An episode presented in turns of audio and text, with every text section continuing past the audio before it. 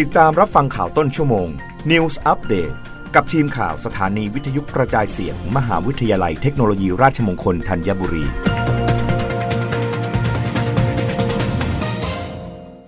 รับฟังข่าวต้นชั่วโมง โดยทีมข่าววิทยุราชมงคลธัญบุรีค่ะ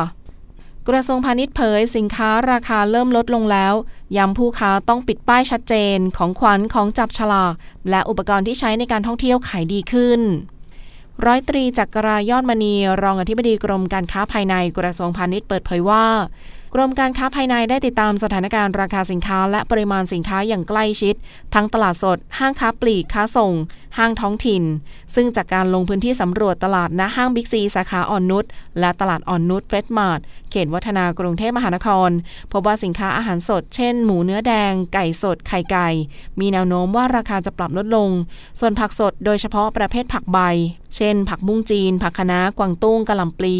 ราคาได้ปรับลดลงอย่างเห็นได้ชัด เมื่อเปรียบเทียบกับราคาเฉลี่ยเดือนที่แล้ว เนื่องจากผลผลิตรุ่นใหม่ออกสู่ตลาดเพิ่มขึ้น หลังจากสถานการณ์น้ำท่วมได้คลี่คลายลง สินค้าอาหารปรุงสำเร็จที่จำหน่ายในบริเวณตลาดอ่อนนุชเฟรชมาร์ทราคาเริ่มต้นที่ 30 บาท เช่นข้าวกระเพราข้าวผัด ราดหน้า ผัดซีอิ๊วผัดไทยและกับข้าวถุง ซึ่งถือเป็นทางเลือกที่จะช่วยให้ประหยัดค่าใช้จ่าย ให้กับประชาชนที่มาจับจ่ายใช้สอย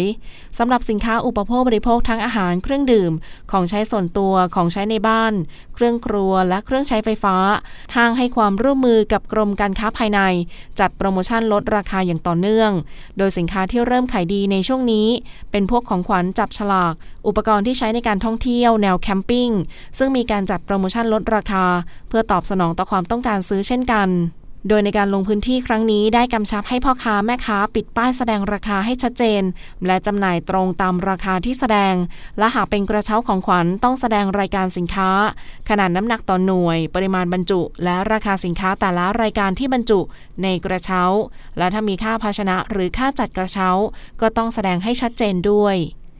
รับฟังข่าวครั้งต่อไปได้ในต้นชั่วโมงหน้า กับทีมข่าววิทยุราชมงคลธัญบุรีค่ะ